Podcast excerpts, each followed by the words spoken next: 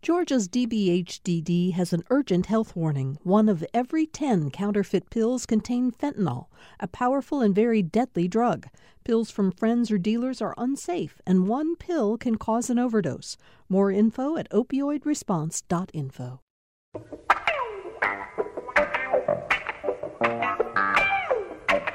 Glad to have all of you with us for today's political rewind. Uh, the, the, the main topic of conversation ever since Wednesday morning, when Johnny Isakson unexpectedly announced that he was going to resign his seat in the U.S. Senate at the end of 2019, remains the same today uh, the political universe, Jim Galloway here in Georgia, and for that matter, across the country, given we now have two U.S. Senate races in 2020, has really gravitated around the Isakson decision. Two Senate, two two separate Senate races that could be completely different. Yeah, yeah, and we're going to talk about all that. But first, we're going to talk a little bit about Johnny Isakson's work as a U.S. senator. I promised the panel um, Johnny Isakson is still very much with us and will be for a very long time. We all all believe. Uh, so we, we're not eulogizing him today, but it is an appropriate moment to look at the remarkable career he had over 45 years in elective office in Georgia.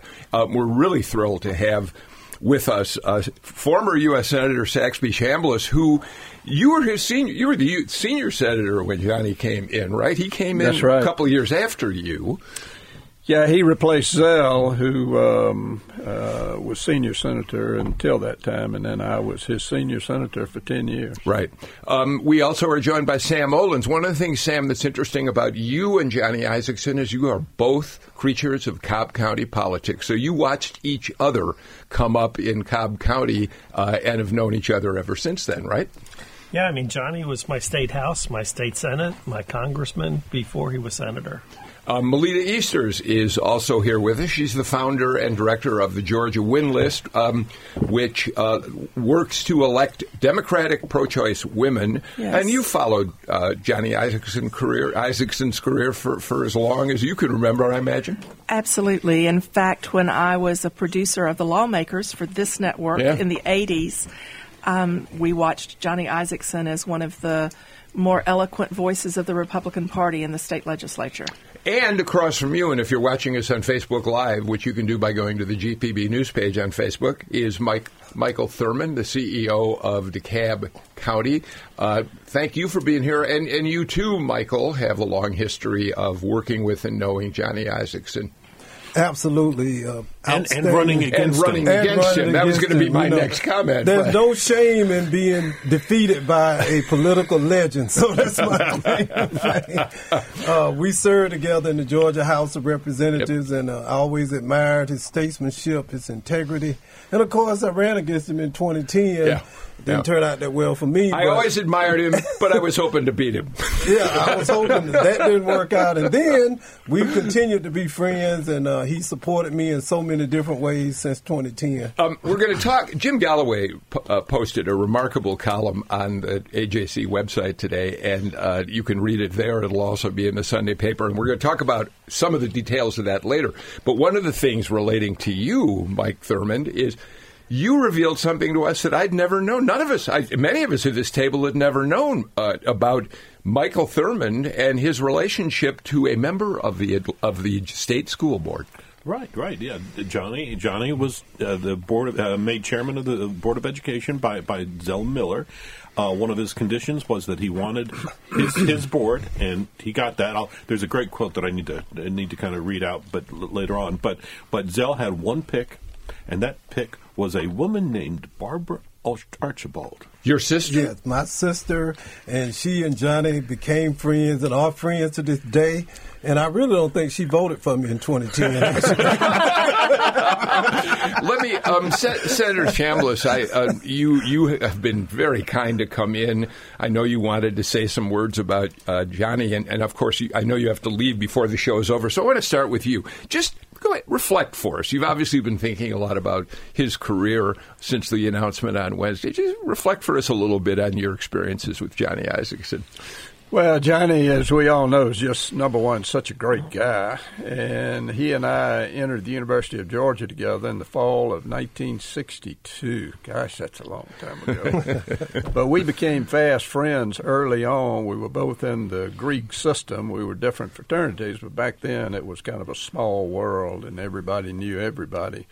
Johnny and I became very good friends and remained good friends, obviously, to this day. We married sorority sisters who were good friends. And uh, when Johnny came to the house, it was just a real privilege for me to have a chance to to visit with him on a daily basis about what was happening both in Congress as well as back in our state. And that continued over. I couldn't have been happier when uh, he was elected to the Senate and um, knowing Johnny's background, knowing that he was one of those individuals just like me that liked to do things, he didn't like a title. He liked to have uh, accomplishments. And Johnny has always worked hard to make sure that happened. I, I can't remember. I can't remember. Maybe maybe just a handful of times where you and he voted uh, in different directions. Yeah, it was rare, and that wasn't uh, by happenstance or whatever. It was the way that that uh, we just felt politically, you know, Jim, whatever the issue was. I, I, we we would sit down every day uh, when the Senate was in session. It was not unusual for us to get together six or eight times a day and just talk wow. about stuff. Uh, if there was a particularly a controversial vote coming up, we'd talk about it, and if we had any differences of opinion, we'd kind of go through them. But you're right, Jim. It, it, was rare. In fact, I probably count them on one hand over the ten years we served together that we voted differently. So, you know, Jim, it's interesting uh, when I think about Saxby uh, sitting here. Um, both he and Johnny Isakson had, had reputations for being collegial. Uh, uh, capable of working across party lines. Now, in Saxby Chambliss left before things got out of control, spiraled completely out of control in terms of bipartisanship. It was there, but Johnny Isakson is is living with it to this day. Yeah. yeah, yeah. I mean, I, I, mean, that was one of the reasons you did leave uh, in in 2014 was was just the the partisanship and and and the thing that amazed me about Isakson was that it was if you if you kind of uh, picture a, a, a ride through some rapids. I mean, he was the guy who was dodge, who, who's been dodging the rocks for the last two three years and piloting the boat. let me let me do this. Um, I had a chance. Jim interviewed uh, Johnny Isakson the other day, and some of what he said was in this morning's Jolt at AJC.com. Uh, I talked to Johnny for a short time this morning. We will have more of this later, but uh, uh listen to just what I asked him about in terms of just that issue of whether or not one of the reasons, aside from the health issues he's dealing with, he had just had enough of the rocky partisanship in the U.S. Uh, Congress today. And here's what he said. In the last year, I had a couple of occasions to try and set the president straight on a couple of things he said. One about John McCain, and the other about Charlottesville, West Virginia, or Virginia, Virginia.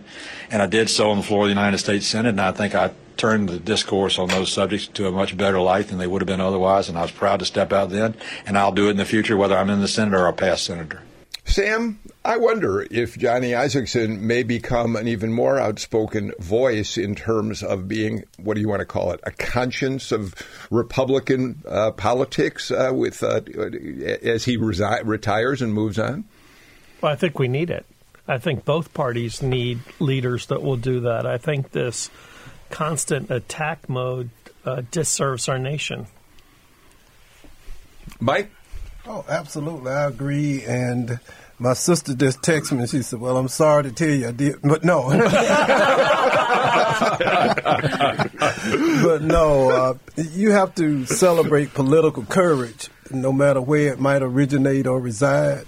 And the fact that uh, Senator Isakson spoke out against uh, the issue and the way it was uh, narrated or articulated as it relates to Charlottesville spoke volumes. There are very few voices uh, who raised concern or even presented an alternative uh, narrative on that side of the aisle. Uh, but he can celebrate his public service to our state and to our nation. Hey, uh, Saxby, let me ask you. Uh, okay, you're 20, 50, 100 years from now, people will, will look at your tenure in, in Senate and they'll probably point to Augusta and the cybersecurity complex there. What would you what would you identify as as Isakson's kind of uh, premier accomplishment? Um, wow. Uh, you know, I think it stretches from um, um, the world of veterans, where Johnny has, he is, I mean, by leaps and bounds, progressed the healthcare delivery system uh, for our veterans. That was the first thing I thought about Saxby was he came in as chair of the Veterans Affairs Committee at a time when things were a shambles, a and he Yeah. has been able to maneuver in a bipartisan way forward. I mean, it's still not fixed. We know that, but it's a lot different than it was when he, before he took over. Yeah, it is, and it's not about bricks and mortars. Right. Uh, it's about the, uh, the the capability of the physicians that are delivering the health care. It's about the availability uh, of veterans who don't have to stand in line. It's about uh, making sure that you don't have situations like we've had across the veterans hospitals in various parts of the countries where we have seen not just uh, illnesses rise, but deaths of veterans. And Johnny has done a remarkable job of working with folks on both sides of the aisle to craft legislation to dramatically improve that. That's certainly a signature. Uh, in the world of of uh, taxation, Johnny's been a member of the Finance Committee. He has been a stalwart working with uh, Senator Hatch and and uh, Senator Grassley both to craft tax bills, both pre-Trump uh, administration as well as as the current administration. So I I think there are going to be a number of things, but I, I guess if you um, if you went to the to hun- uh, 99 members of the Senate other than Johnny and said, "What's the thing about Johnny Isakson you like the best, or you'll remember the best?" They'll say he's uh, the greatest guy in the world. Melita? Well, you know, I think going off of what you just said, one of the most poignant remembrances I read was from a young female political consultant on the Democratic side, and she said, We may disagree politically, but he'll always be my former Sunday school teacher.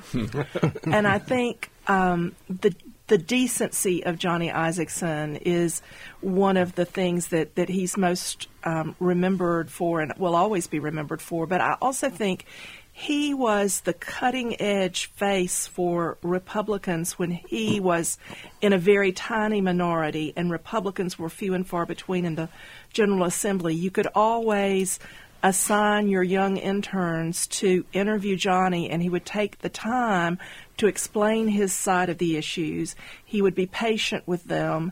And back in the 80s, I always knew if I sent an, interv- an, uh, an intern to interview Johnny, they wouldn't be pitched or propositioned. Yeah. You know, I mean, he was a, just a really decent, wonderful man. And I think the other thing that I would look forward to is when he has the stress and strain of daily grind of being a U.S. Senator, how he might speak out on things that he cares about in the future when he can give that full attention instead of the day to day grind of serving in the Senate. Yeah. M- Uh, Melita, you bring up something important that I think Mike can prob- Mi- Michael can probably speak to, and that is that is back in the days in the, in the early '80s and and even into the '90s, Republican numbers were in the state capitol were so few Yes. that you had to you you, you had this situation where where where uh, Johnny and Paul Coverdell, at this, uh, who was there at the same time, would kind of take care uh, uh, take advantage of the, the the natural fissure in the Democratic Party, which was between rural white legislators and mm. ur- urban African Americans. They would be the ones to form the alliance with, with African Americans, and it, it kind of led to a, a the, an interesting situation in that 1990 governor's race. That Isakson, I think, was probably the first first Republican candidate for governor who had true relationships with with uh, African Americans in the Georgia political system. You know, Mike, it, you, and I wanted you to uh, speak to that, but I think I am right that to, to go to Jim's point, I think when Johnny Isakson went into the um, House, there were like 26 Republicans in total in the legislature. It was that few. I believe that number No, you're is close right. to correct, if not actually it was about 26 correct. or 7 Republicans, 28 African American Democrats. Yeah. And I modeled, I became chairman of the Legislative Black Caucus, and I basically modeled my advocacy, and I can still remember he and Tom Murphy matching political wits on the floor of the Georgia House of Representatives. And there's a joke I tell Johnny. When I came as a freshman, I saw a sign that said Minority Caucus Meeting 2 p.m. So I went. and I walked in, it was Johnny Isakson hosting the Republicans. So anyway, so I They, still, they would Times have, have I'm sure they asked you to stay. but times have changed. But uh, but absolutely, and, and and Jim is right.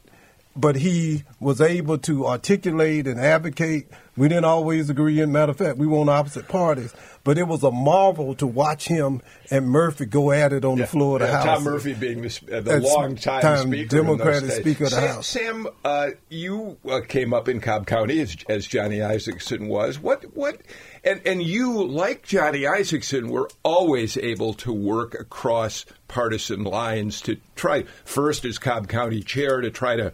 Uh, do what you felt would make the county a better place, um, and then as you move forward in your career. But how how did a Johnny Isakson?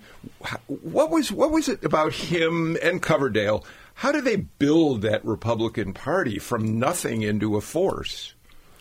His With perso- your help too, of course. No, no, no. His personality. I mean, I remember uh, when he was in the state senate. So we're talking early '90s. I was at a local gas station, and I was getting active in the community. But you know, three people knew me, right? You know, Yeah, you were in the homeowners association Right. then. Yeah. And all of a sudden, this gentleman comes walking towards me from his set of pumps to my set of pumps to say, uh, Hi. I said, I, I know who you are, sir. And he said, Well, I'm Johnny Isakson. I, I I see you in the paper, and I just appreciate what you're trying to do. And of course, I was. It talks about his humility and the fact that he never changed from state house to state senate to Congress to senator. You know, Saxby's the same way, where you know they treat you as people; they're not special, and and that's classic Johnny. That he he was he's just a really good guy who likes people and likes working with people. Saxby, it, wasn't always uh, wine and roses during your day, and you and Johnny both, and you more than him, of course, but you all tried very hard to make by to work across partisan lines, and the one time it really stung for both of you, but again more for you, was the effort to pass a bipartisan immigration reform bill back in 2000. Six or seven. Yeah, it was Yeah. 2006. And- was, and- uh, the first one. And that was you know, you know what's really interesting about that. When I look at what they're trying to do now, what we were trying to do was so minimal compared to what they're having to do now. But if we had been able to get that across the line, um, uh, Lord knows we wouldn't have the problems that we're having down there now. But that was again classic Johnny. Um, we just happened to both be standing in a group one day when uh, the issue of immigration came up, and he and I looked at each other and said, "Hey, nobody has a bigger issue because we have as many illegals in Georgia because of the size of the state as anybody in the country." And we said, "Hey." Guys, we we raised our hand Yeah, quickly. yeah, to yeah, get yeah. I mean, uh, let me see. In the bargaining, uh, Kennedy was in the bargaining. Uh, I think McCain was, was was involved in it, Kennedy and, and and, McCain, and yeah. President Bush, uh, George W. Uh, I, Bill, I tell you, I remember this. Okay, this the the uh, Saxby and, and, and Johnny were working the bill. They came to uh, the convention. Was it in Columbus that year? The, Gwinnett County. Yeah, Gwinnett Oh, County yeah, it was a GOP. bad day okay, here's here's for the, him. Here's the difference. Here, okay, uh, Johnny spoke first. This is the state Republican the state, convention, state by Republican the way. We're convention. Uh, it's it's in June. Uh, Johnny gets up and he and he writes. He, he talks about stuff and he talks about the immigration bill he's wanting. Uh, he, he's doing. Okay, Saxby is next. He says almost exactly the same thing, and it is Saxby that gets booed and not Johnny. And, and it, Yeah, I guess I was a little harder in the way I said it. there again, uh, I mean that's um, that's Johnny being Johnny. Johnny being honest. He he was very forthright in what we were doing, and um, you know he um, uh, he believed in his heart that it was the right thing to do. And when Johnny gets that feeling, boy, you better get out of his way because um, uh, he's he's coming. And uh, at the end of the day, of course, they they did not agree with Johnny and I on the final border security provisions and the H-2A program that we were working on. So we pulled out of it, but it was not because uh, we knew that it was controversial and it wasn't popular. Johnny never would back off of anything for that reason. You know, it's interesting, uh, Melita. We just heard uh, uh, Johnny say, I'm going to continue when I feel a need to to speak out about President Trump. Um, Jim, I frankly can't remember which uh, thing Trump had done that people found was outrageous. When Johnny called uh, called us up, his staff called us and said, Johnny wants to come on political rewind. Well, this was this was his in March, and he was continuing to go after John McCain. Okay, that's right. It was McCain. But here, Melita, it was such a big deal. I turned on CNN, and they had a story about the fact Johnny Isakson will be on Political Rewind on Georgia Public Broadcasting tomorrow, talking about President Trump, criticizing President Trump. Really, kind of a remarkable thing that well, that kind and, of thing happens. And when you have someone so decent as Johnny Isakson, who does speak out, so respected, then the gravitas that person has makes what they have to say all the more important and compelling. All right, let's do this. Um, Saxby Chambliss, again, I know you have an important phone call you've got to get to, and um, I'm so grateful that you would come in and share some. Would you please, can we every now and then have you come back? We'd love to have you join us Absolutely. for the show. Good. Yeah, I'm just right down the street. Yes, you are. That's good news. All right. Thank you for being here. Um, we're going to continue our conversation. We're going to turn to the politics of all this uh, after our break. But again, Saxby Chambliss, thanks for being here. This is Political Rewind. We'll be right back. Join us for GPB's gala event in the Fox Theater's Egyptian Ballroom on Saturday night, September 7th. The evening starts with a meet and greet cocktail reception with music legend Brenda Lee, followed by a three course dinner and dancing with live music. We'll celebrate Brenda Lee's accomplishments in the world of entertainment as she's presented with the first GPB Georgia Legend Award. Go to gpb.org slash Brenda Lee to get your tickets before time runs out. 400 years ago this summer, the first enslaved Africans arrived in what is now the United States. One family in Virginia believes it can trace its ancestors back to the first slave ship. We built America. We built this country off the sweat off of free labor.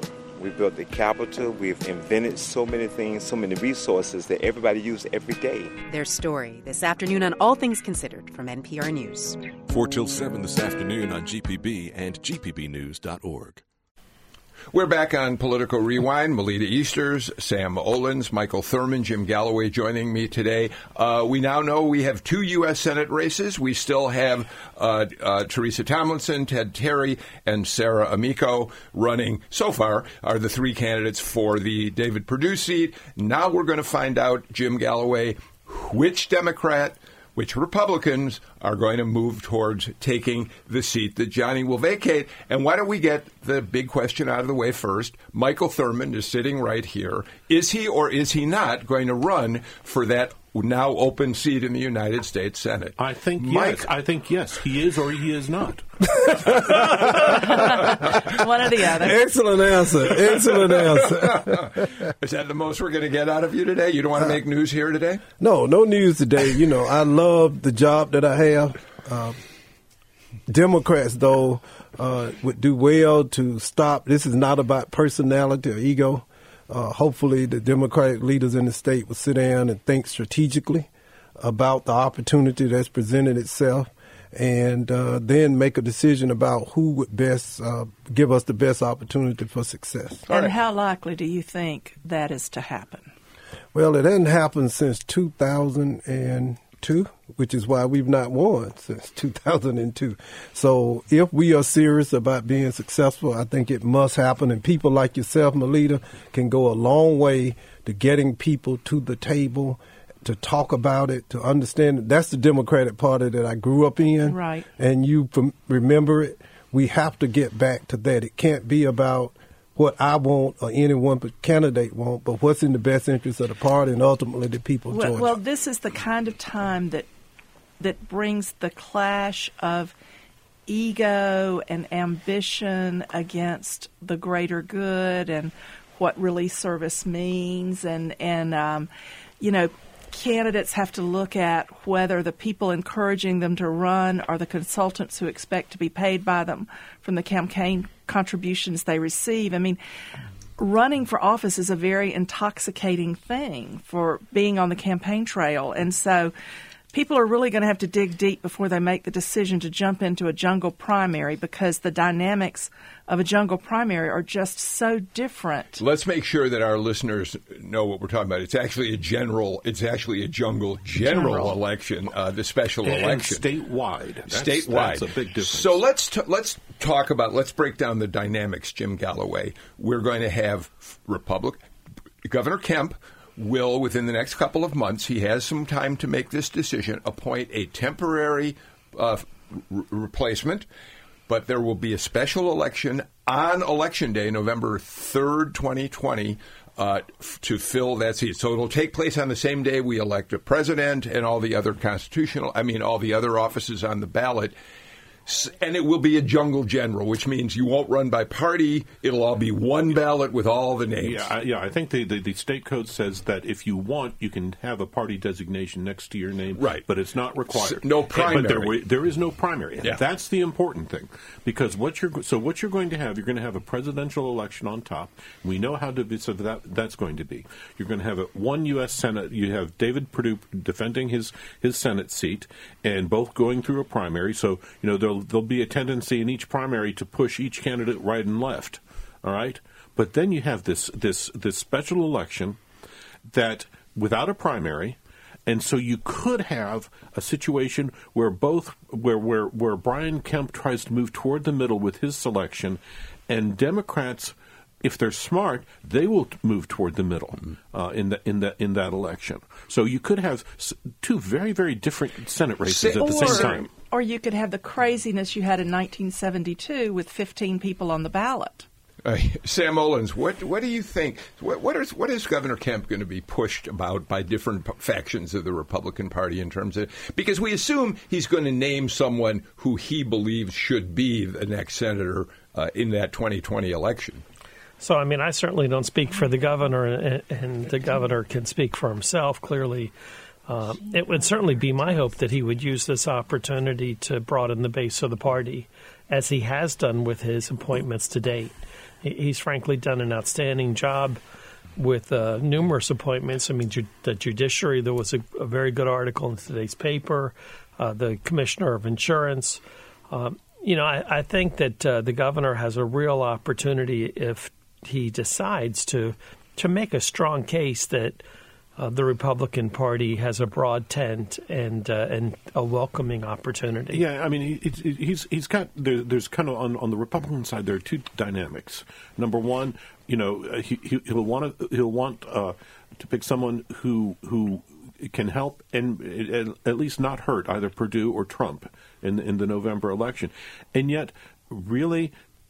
The person that he picks, he's hoping will be his kind of running mate in 2022 because that's that's that's when that, that, that vote comes out. So he, I, I, agree, I agree I agree with you, Sam. I think he, he, he, he there's a good chance that he might pick from North Metro Atlanta. Again, let's make sure we have got the moving parts uh, uh, clearly clarified for our listeners.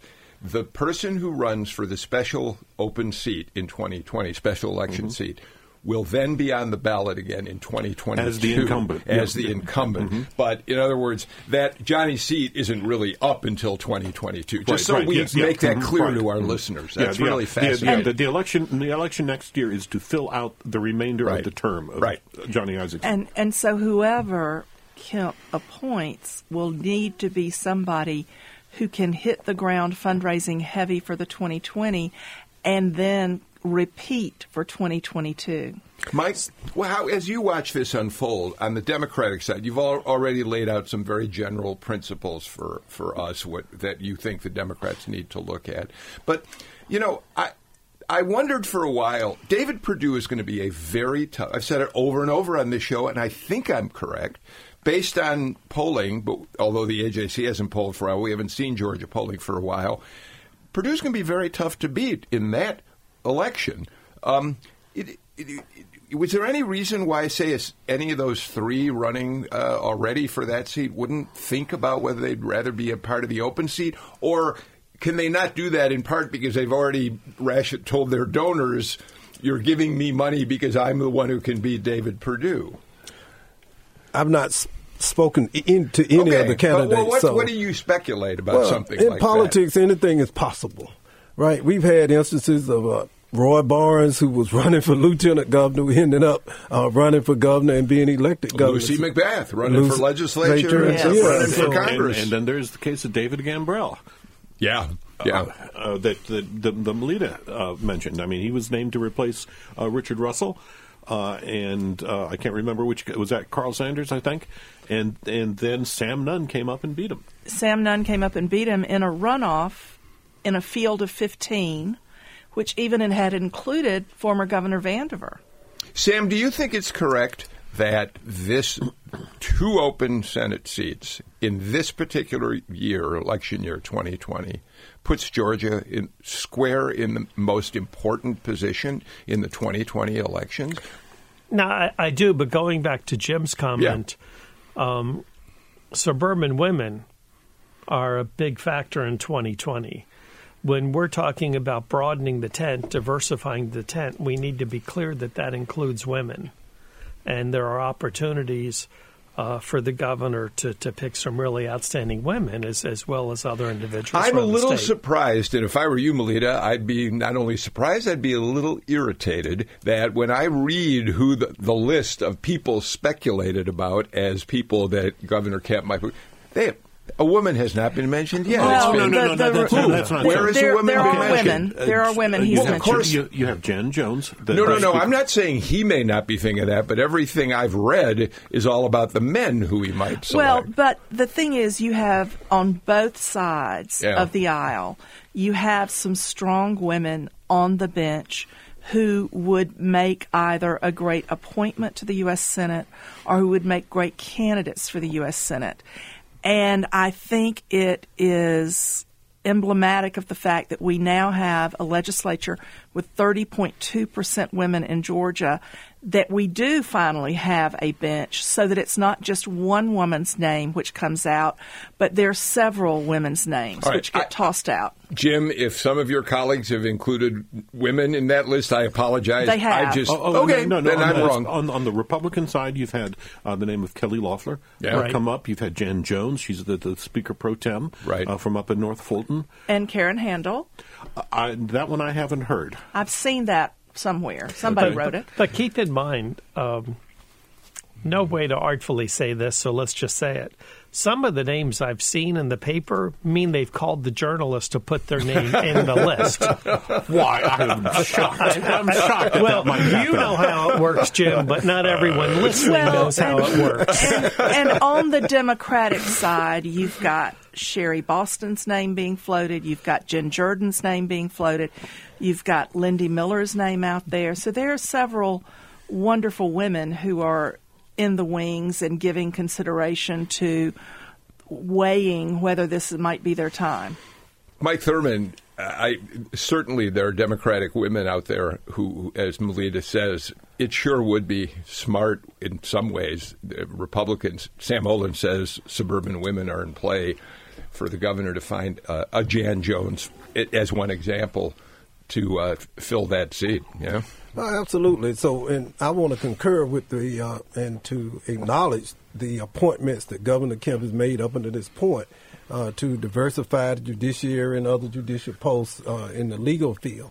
Uh, but what we have to do, and you know, we this is what we do. Uh, we we armchair quarterback, but at the end of the day, the voters will decide. And I think in such an unstable political environment, none of us can really say for sure how it's going to play out. I'm sitting a, a year, 12 months ago, 16 months ago.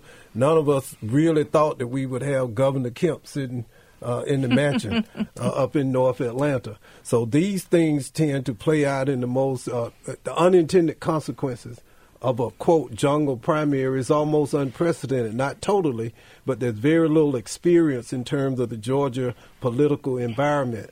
I think all options are open and we should consider it that way in terms of women, in terms of who Governor Kemp might appoint, and quite frankly, who might run on either the Republican or Democratic side. Well, and the difference is that in 72, when you last had this jungle election, jungle yeah. election, it was a predominantly Democratic state, and almost all of the 15 candidates were Democrats.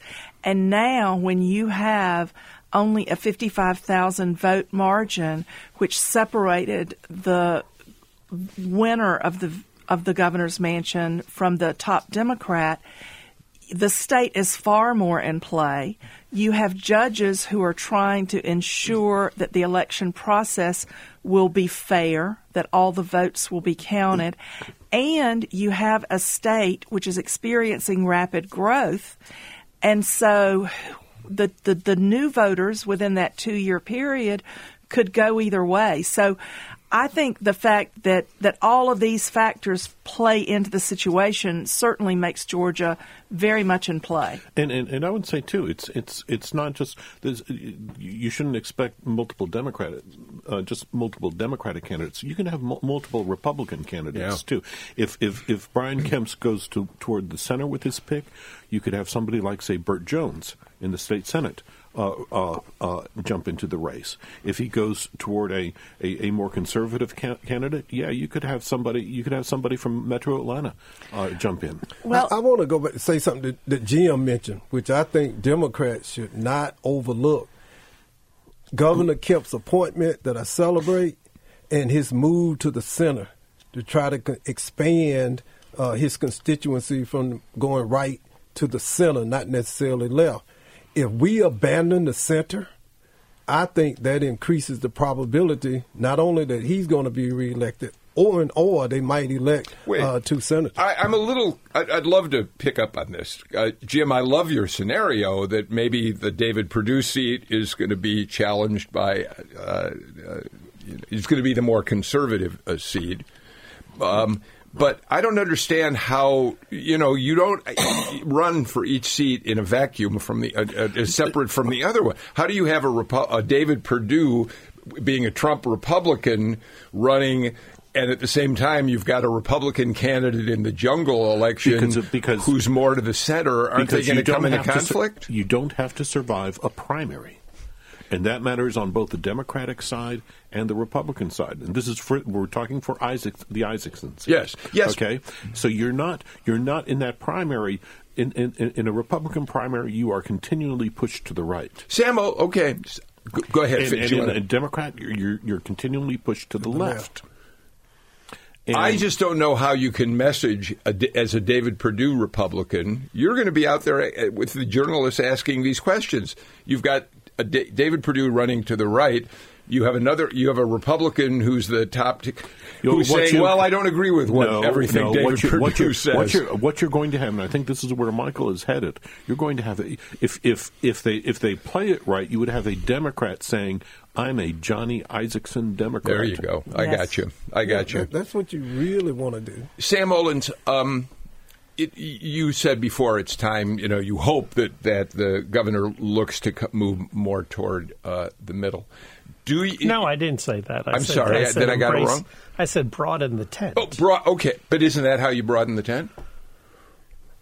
No, not. I, th- I think th- those aren't uh, exclusive okay. categories. Okay, okay. But you, you wait before. I've okay. already asked Mike Thurmond you have any appetite for getting back into elective office? I'm perfectly happy where I am. all right, all right. One of the things, even in the general last year, what Stacey did so well, she positioned herself as being the heir apparent to the Nathan Deal legacy. I thought it was a brilliant move uh, when she made it, but that was, and at the end of the day, is can you get the 50% plus one? Yeah. Okay. And Democrats need a 50% plus one strategy. not a primary strategy, not a win the Democratic nomination strategy, but how do you win a general election in Georgia? Melita, you get the last word before we have to take a break. Well, I think that the I agree with absolutely everything Michael just said, and I think the other thing that will be interesting is to see what else shifts on the chessboard as a result of the appointment Governor Kemp makes. And depending upon who he appoints, if he appoints the current Attorney General, what other kinds of um, moves are made. All right, we got a lot more to talk about. I want to talk uh, for a couple of minutes about this remarkable column you wrote today, taking us back to J- Johnny Isakson's climb through the ranks, Jim Galloway, and we'll do that after this break. Hi, I'm Ross Terrell, GPB's reporter here in Atlanta, but I cover more than the state's largest city. I tell stories about the problems farmers in the southern part of Georgia are facing, and I report on transportation issues affecting the 13 metro Atlanta counties. We believe express lanes is our way to manage the amount of traffic or demand to give those users the reliable trip times that they're looking for. Stick with us to hear these stories and more. GPB News, stand with the facts. I'm Ira Flatow. This week on Science Friday, a person has died from a mysterious illness linked to vaping. It's hospitalized hundreds of people in dozens of states. What we know and don't know about this illness, plus new science lessons from the great minds of the Science Friday Educator Collaborative.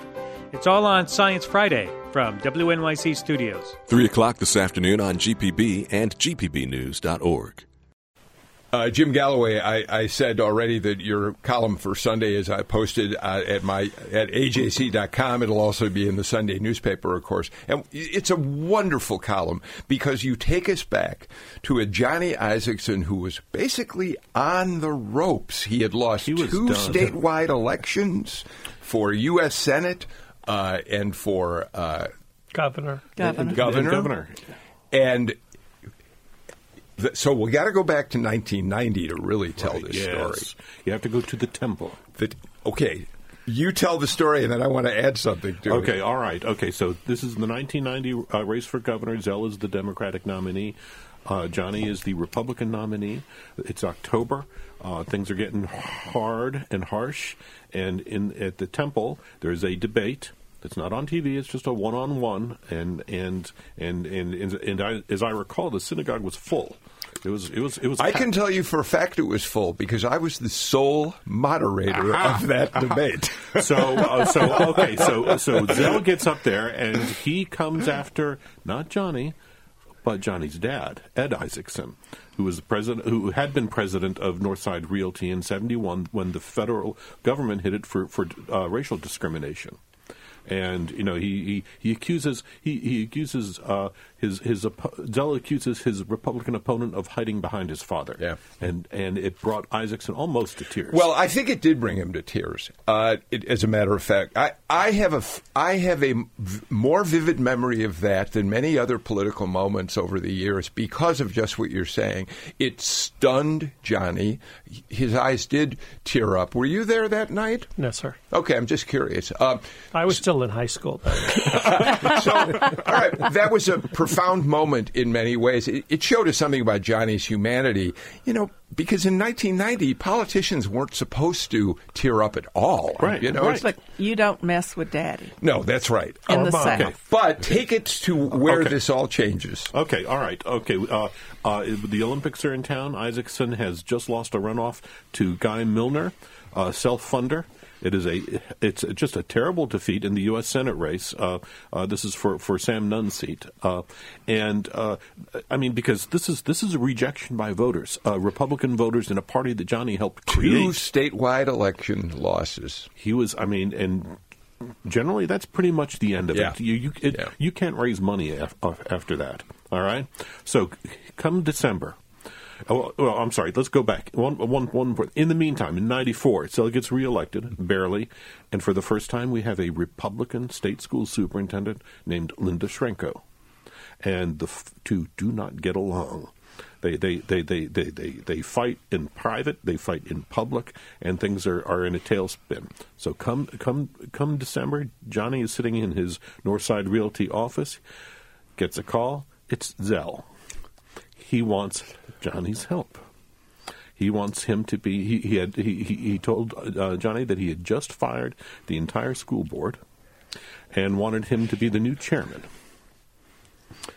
So, Johnny thinks about it. Zell insists. He's at the governor's mansion. They are they are going they're they're going through and Johnny the the, the condition of this for, for Isakson is that he gets to pick the board. Except for Mike Ex- Thurmond's except for sister. Mike, and, and he does so except for Michael Thurmond's sister. And- and- okay, and, and this is this is the stunning. This is the, the probably the be, one of the best quotes that I've uh, you know in, in, in my political career is it's it, it was this is how Isakson describes the day. He says. It was all my fraternity brothers and friends who supported me against Zell in 1990. And here I had the governor in the governor's mansion on his phone calling my supporters to ask them if he could appoint them to the state school board to help me. Sam, it really was a remarkable uh, uh, comeback, a remarkable resurrection. Well, but it's only a comeback and a resurrection due to Johnny. I mean, let's face it. I have never met, and I will make people mad, and I honestly don't care. He's been my mentor. I've never met a public servant um, that meets the quality of Johnny Isakson. Uh, the, the the individual's integrity, his credibility, his his love of family. You know, there are way too many elected individuals that think they're really hot stuff, and they're not. Johnny's humility is really, really special, and I think it's a it, it it signifies the greatness of Johnny as a person that that experience occurred. Mike Thurmond, uh, you became uh, you got yourself into the education game when when the DeKalb County School Board was going through a terrible crisis, and you were asked to step in as superintendent to try to turn things around, which most people would say you did. I, I wonder if you could sort of argue that Isakson's ability to transform the state school board in some ways uh, gave you a number of years later s- some advantages because you had a better state school board to deal with. Maybe not. Well, no, I will say this that I have studied and followed Senator Isakson's career very carefully. And when the superintendency was offered, it was not outside of my understanding of what had happened with his career. I will say this I, I, I always uh, gravitate towards the politicians who are able to overcome defeat, uh, who understand the pain of, of public rejection. And as I sit here today, as I think about it, I'm I'm I'm just um, feel with the notion and inspired by the fact that uh, you can lose statewide races, you can lose a Senate race, and still come back. You know what I mean? And don't don't think I hadn't thought about that as I had to rebound uh, from other defeats, including a Senate race, to ultimately, uh, you know, become the CEO of the DeKalb. Yeah, County. you clearly have rebounded. Yeah, yeah, we need to finish the story, of course. After, I'm the, sorry, after the yeah, go chairmanship, ahead. after the chairmanship, of course, we get we get we get to uh, uh, nine, the 1998 general election. Uh, House Speaker Newt Gingrich, uh, his leadership is put into question because his his uh, he loses seats following the impeachment, which Following- he following was the uh, impeachment. a, a major advocate right, of. Right. So he resigns his seat, and suddenly you have yet another jungle primary in February, uh, and and uh, and uh, this guy named Johnny Isakson runs to the center without without any pressure from any primary, uh, and wins without a runoff. Yeah. Um, and from there went on to the United States Senate. Right. But, let, but let's mention, Bill, um, when Michael agreed to be the superintendent of the DeKalb, of the DeKalb school system, it was as low as low could get. Yeah. And when when Michael left that position, he made huge, huge strides. He did a fantastic job leading that school system forward.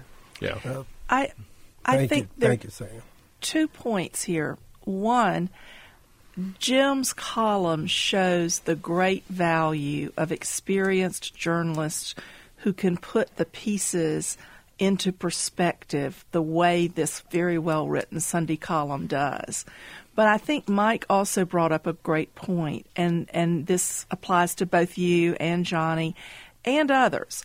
When you, when you have lost an election and you can be humble enough to run again and serve at a level less than the one you recently sought, that's a really admirable thing. Mary Margaret Oliver did that Yes. after Yes. she ran statewide. There are others who've done Roy that. Barnes. Roy Barnes. So it, it really is the the humility that you've talked about with Johnny Isakson is another thing that makes other politicians greatly admired because they share that quality with Johnny Isakson. I think that's a really good point. Uh, Sam, we, well, all of us at this table, I think, know people who have lost elections and have carried a bitterness in their souls and a chip on their shoulder that continued throughout their life. Certainly, as a journalist, I've known some of those people who to this day like to blame the journalists who covered them for their losses and still treat us as if we were the enemy. Um, that, that's a really important point Melita's making, isn't it, Sam? No, absolutely. But, you, know, we call it a public servant. They're few in number. When you find one, keep supporting them. Yeah. Can I make one last Sure, acknowledgement to Johnny Isakson? Yeah. And you know, we've talked about it historically, but in 2018, my little college, Paine College in Augusta, Georgia, was in financial trouble, on the verge of losing accreditation. I had to get someone to rally the business community in Augusta, Georgia. Billy Morris, all the Republicans. Guess who I went to? Johnny Isakson. Yeah. He pulled them together. Ultimately, we raised tens of thousands of dollars to help get my little college out of hot. So for young politicians, you know, fight as hard as you can. But something Tom Murphy said about serving in the House, he said, Michael, the friendships you make here will last you for a lifetime. It's not personal. Fight for your principle. But to be John Isakson, the best thing we can do is recognize that he rose above that and understood the value of relationships and, and, and, and, and, and respect for one another. That's his legacy. And it's something Republicans and Democrats should celebrate. Well, I love the fact that we've had this hour to uh, celebrate what a great career Johnny has had. As I said at the beginning, this is no obituary. We expect to be hearing from Johnny Isakson for quite some time. And Jim, we expect to get him back into our Oh, yeah, in one of these chairs And, here. Yes, yeah, you're absolutely. darn right we do. Uh, real quick, because we're really out of time. But what what should we expect next? When do we? How, how, when do you imagine? We don't know when uh, Kemp is going to make this announcement. But No, I would. I, I, I, I'm- imagine he's going to take his time. I wouldn't expect an announcement uh, much before Thanksgiving. Okay, and again, real quick, if you're thinking about running for that seat, do you wait for Kemp to choose before you jump in because you're thinking about it strategically, or do you go now and say, "I'm going to"? That's a, that's a, that's a really difficult question because uh, because I think who you're running against really shapes what what candidate will Right. be the best one Right. to match him. Okay, we are Or- complete. Oh, or her. Or her.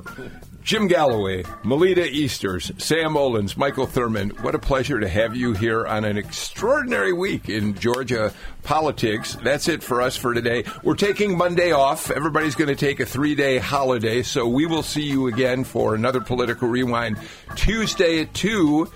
Uh, have a great Labor Day weekend, everybody. Don't go crazy at Dragon Fest over the weekend. Bye bye.